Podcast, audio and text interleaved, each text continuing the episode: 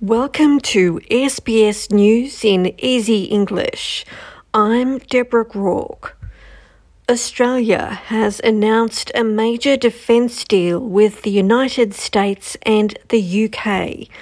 Australia will command eight nuclear powered submarines within the next 30 years, host American and British submarines in Perth and build submarines in Adelaide. Prime Minister Anthony Albanese says the AUKUS agreement is the biggest defence investment Australia has ever made. This is a genuine trilateral undertaking. All three nations stand ready to contribute, and all three nations stand ready to benefit. I look out from here today and I see new frontiers in innovation to cross, new breakthroughs in technology to achieve, a new course for us to chart together. An Adelaide shipyard is going to be where the locally built submarines are produced. The Osborne shipyard near Adelaide is already Australia's largest naval facility, but under AUKUS it will be almost triple in size. South Australian Premier Peter Malinauskas says the shipyard will employ up to 4,000 workers at the peak of the project in the 2040s. He says the next step is making sure there are enough workers with the right skills. We're talking about massive amounts of jobs with vastly higher skills. Higher skills means more security of employment and also better remuneration. More than 100 people have died across Mozambique and Malawi because of Tropical Storm Freddy.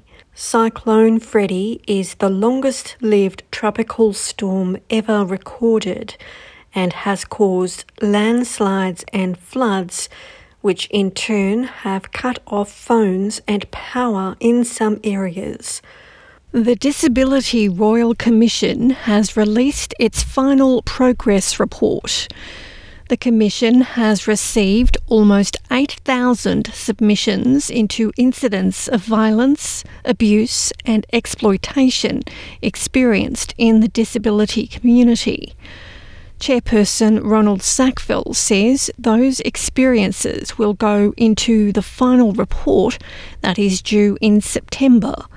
But he says the panel has already brought about positive change, like eight disability employment service providers losing their contracts after the Royal Commission heard evidence about their conduct. A new report says Australia could fall behind the rest of the world on protecting the environment without a large increase in spending to achieve net zero emissions. The report from organisations including the Business Council of Australia, the Australian Council of Trade Unions, and the Australian Conservation Foundation wants a bigger investment in renewable industries. It has also called for a National Energy Transition Authority to be set up.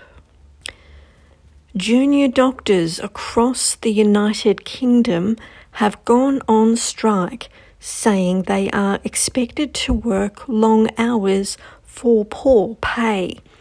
Some doctors say they are getting less money per hour than an employee of a coffee shop.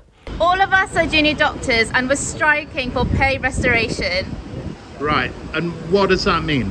We have faced a 26% pay cut in real terms since 2008.